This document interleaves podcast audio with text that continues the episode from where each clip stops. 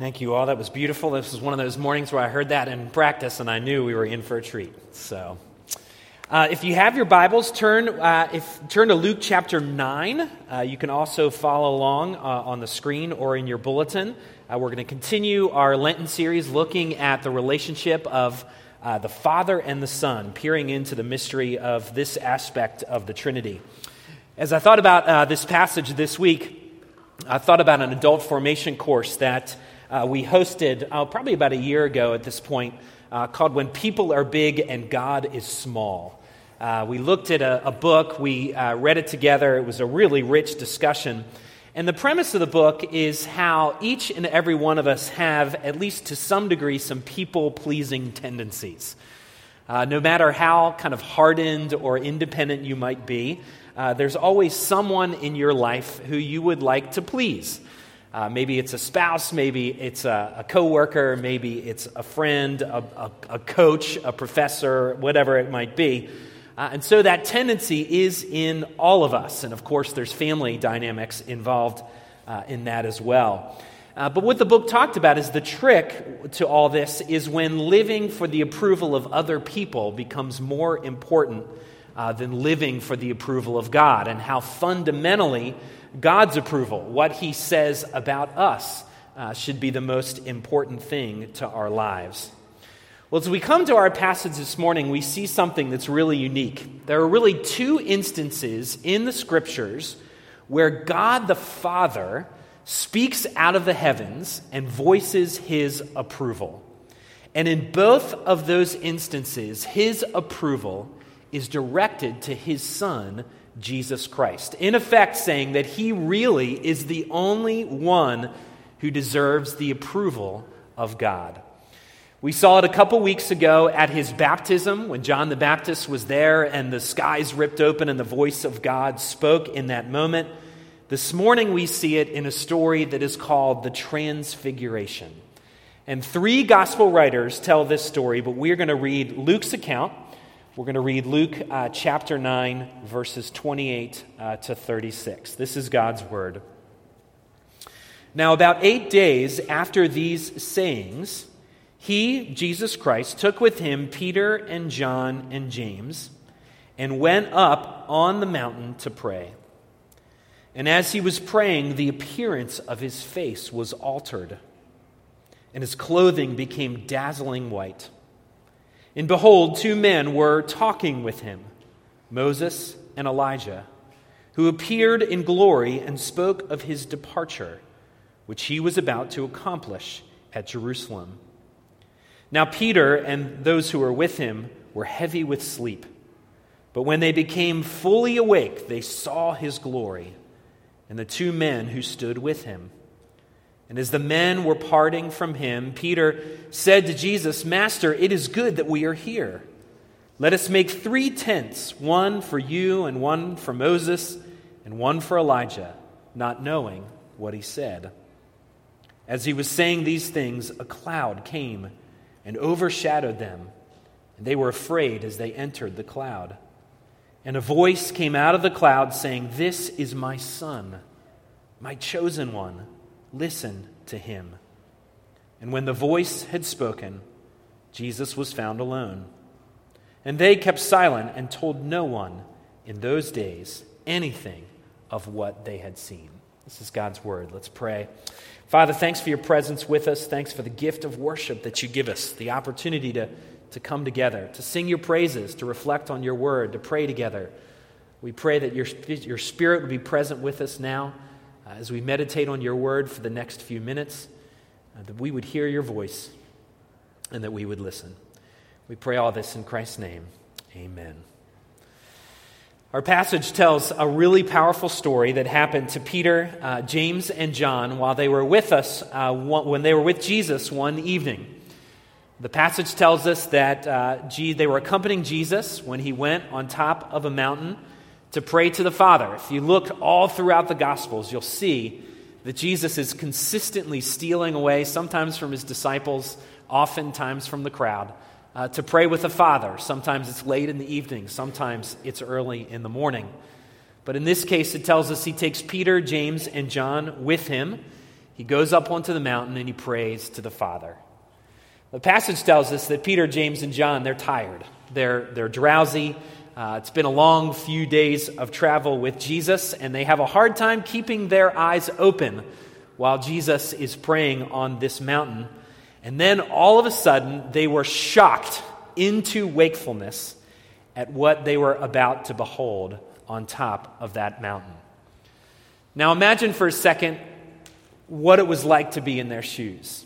Put yourself in their shoes as they are witnessing this event on top of the mountain. The passage tells us that afterwards they kept silent. You get the sense that what they saw in that moment was so beyond their capacity to understand, so beyond any category of anything that they had witnessed before, that words just failed them to describe what they witnessed on this mountain with Jesus. And yet we know that despite their silence, this was an incredibly powerful event that they experienced, too big to really put into words. And so I think for Peter, James, and John, they walked away never being the same again because of what they witnessed in this moment. And I think what it did for them is it established three things that I want us to see this morning. Three things about Jesus Christ that they would never forget after this moment. And I think the first thing that it really established for them is who Jesus was. It established for them Jesus' divinity, that he was divine, that he was indeed the Son of God. It says in verse 29 as he was praying, the appearance of his face was altered, and his clothing became dazzling white. Mark, in his account, uh, in chapter uh, 9, verse 3 of the Gospel of Mark, he writes that Christ's clothes became radiant, intensely white, as no one on earth could bleach them. You get the sense that, that the brightness was so great that the power of the bolt of a bolt of lightning, the power and brightness of a bolt of lightning was captured in that moment and spread out as they viewed Jesus Christ in all of his radiance. The gospel writer Matthew in chapter 17 says, His face, Jesus' face, shone like the sun. Imagine for a second as you look at the sun and you can hardly handle its brilliance. We can't even look directly at it. Well, Matthew says his face shone like the sun and his clothes became white as light. You see, the disciples were always struggling with understanding the identity and purpose of Jesus. As you read the Gospels, that becomes very clear. At moments, they would get it right. Think back to, to, to, Peter's confession, where Christ says, Who do the people say that I am? And, and Peter, in this, in this stroke of brilliance, says, You are the Christ, the Son of God. But that was an exception to the norm. By and large, Jesus' disciples consistently were slow to understand and grasp who Jesus was and why he came to this earth. But I think in this moment, for Peter, James, and John, this certainly established to them that Jesus was divine. Yes, he was fully human, but at the same time, he was fully divine. You see, his humanity was not hard for his disciples to grasp. They spent three years with him. They ate with him. They slept in the same home with them. They traveled with him for three years. But for this moment, for these three disciples, for this moment, the divinity of Jesus Christ was laid bare for them to see, and they were blown away as a result of it. I often imagine that they were confused later. Later on, at the end of Jesus' public ministry, as they watched him be crucified, knowing full well the power of his own divinity that was at his disposal, that was, at, that was available to him, and yet he willingly suffered, allowing himself to be crucified. Matthew tells us that they were so overwhelmed that when they saw this, they fell to the ground in absolute, complete fear. It's probably what I would have done had I been in their shoes. And yet, Matthew tells us that Jesus goes to them, he gently touches them, and says, Rise, have no fear. For centuries after Christ's life, death, and resurrection, uh, Christians would really wrestle with the same thing his first disciples did as well. They would wrestle with understanding who Jesus was and, and why he came. And then eventually, the Christian community settled on one very powerful doctrine that they felt was reflected well in the scriptures. And that is the doctrine that Jesus was simultaneously fully human and fully divine. He was fully God and fully man all at once. And they understood that that's what the scriptures taught. And when they came to this doctrine, they no doubt came to this passage as one of the most beautiful pictures of the full humanity of Jesus Christ and yet the full divinity of him on display. Our passage demonstrates both to us that Jesus was divine, that he was not just an ordinary man or an ordinary teacher or an ordinary rabbi, but he was God in the flesh. In fact, Peter, in his epistle, after years of reflecting on this, writes these words We were eyewitnesses of his majesty. I have to think that Peter was thinking of this moment when he penned those words in 1 Peter. And so our passage establishes his divinity, but I think what it also establishes here is Jesus' superiority his superiority, that he is above all. The passage tells us that there are two individuals with Jesus on this mountain when he is transfigured, and both of those individuals are in some sort of, of glorified state as well. And what it tells us is they're talking with Jesus, that they're having a conversation. It says they're having a conversation about Jesus' departure from Jerusalem.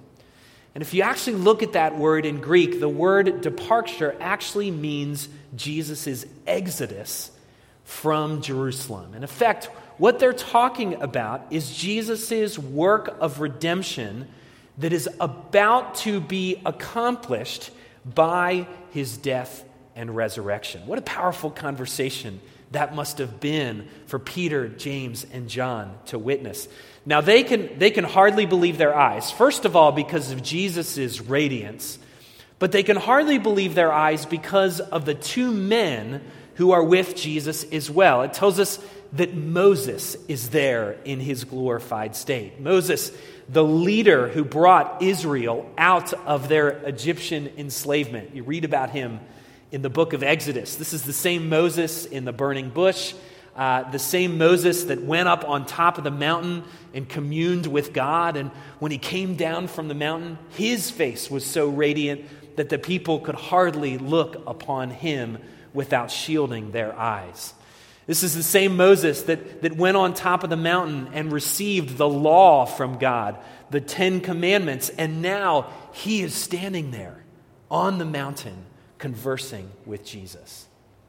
It also tells us that Elijah is there. Elijah was, was the quintessential prophet, the, the, the prophet amongst all the other prophets in the Old Testament, the one who stared down the prophets of Baal and, and called down fire from heaven. He was the prophet who performed countless miracles that demonstrated the power of God.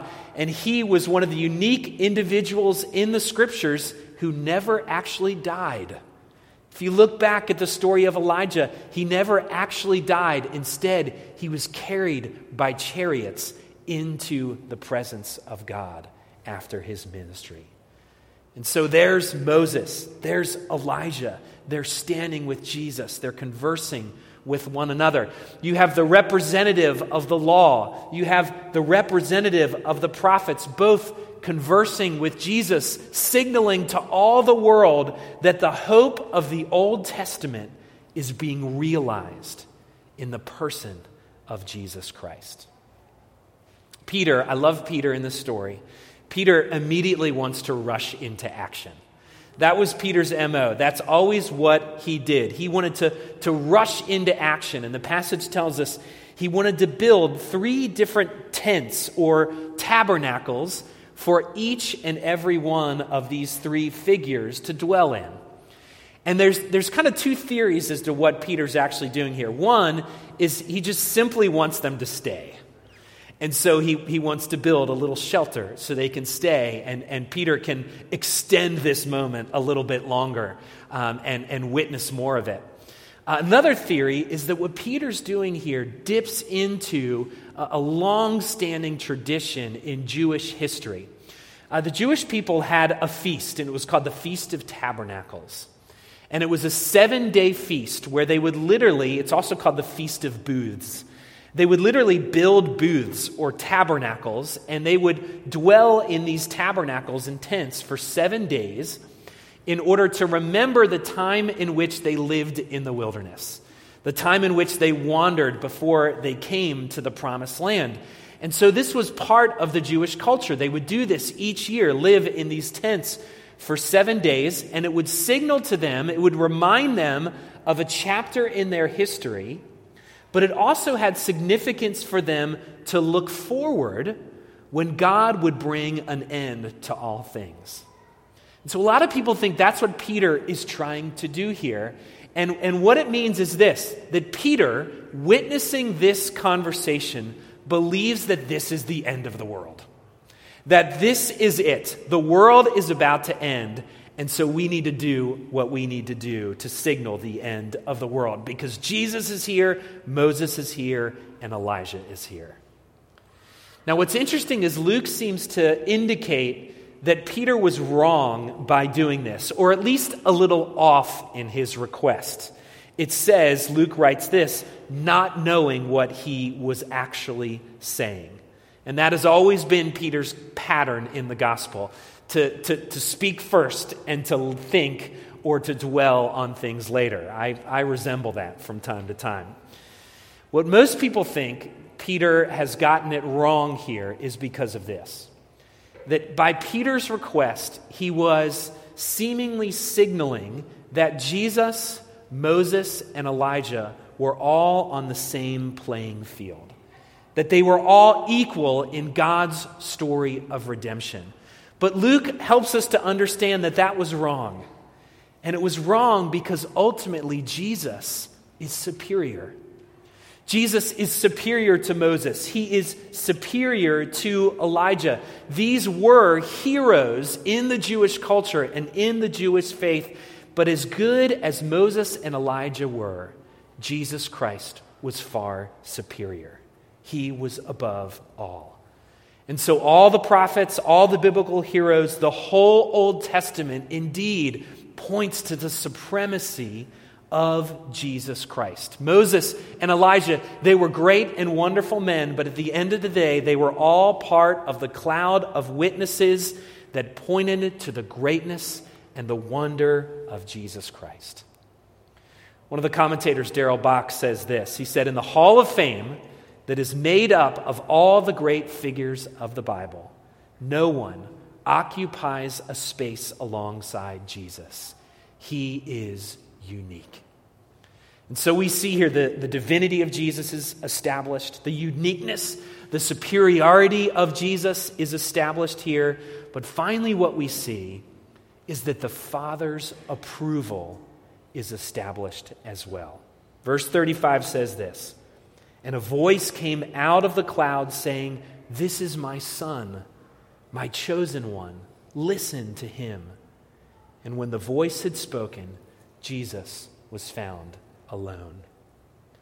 You see, once again, God the Father shows up.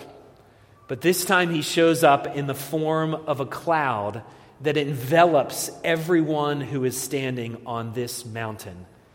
And God declares for a second time that Jesus Christ is his Son, his chosen one, and his beloved.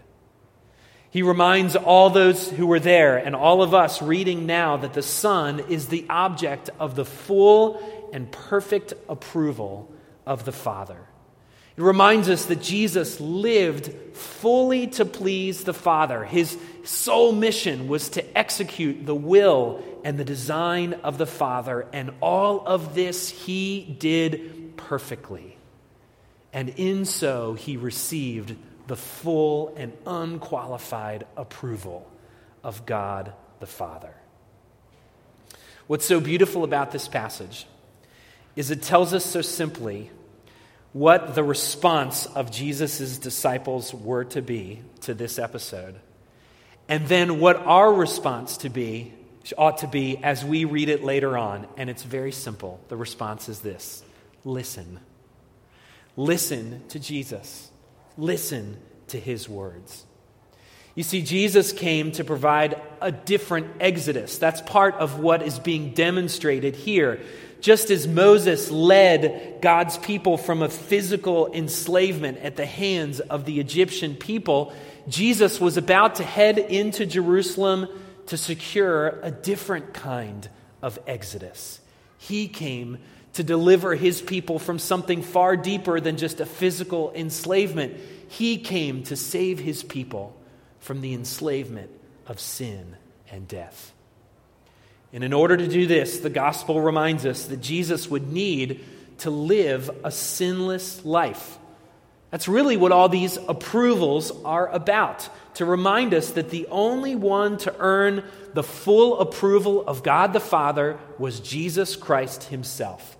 He perfectly followed the law of God, he perfectly followed the will and the design of God, and he needed to. Jesus needed to live a sinless life according to God's design. But what the story of redemption also tells us is that yes, he needed to lead a sinless life, but he also needed to die a sinner's death. He needed to be that Passover lamb. He needed to be that perfect sacrifice. An innocent one would need to die in the place of the guilty. And in so doing, Jesus makes our exodus from sin and death possible. And so our response should be simple to listen to Him because Jesus alone has the words of eternal life. And when we do, when we listen to Him, when we place our trust in Him, we secure our own personal exodus. By placing our trust in Him, He deals with our sin and He gives us His righteousness. You see, listening to Him means that even though we are sinful, we can at the same time receive the approval of God the Father. Because only in Jesus can we ultimately be approved. Only in Jesus can we ultimately be chosen. Only in Jesus can we be beloved by the Father. And friends, this is why Jesus has to be, must be central, not only to the story of redemption, but must be central in our own lives as well. He has to be central to the church, He has to be central to our lives. He is the beginning, He is the end, and He is everything in between. He is divine, God in the flesh. He is superior. Only in Him can life be found, nowhere else he has secured the approval of God the Father, not just for himself, but for us as well. And so our response is simply to listen to him and to place our trust in him. Let's pray.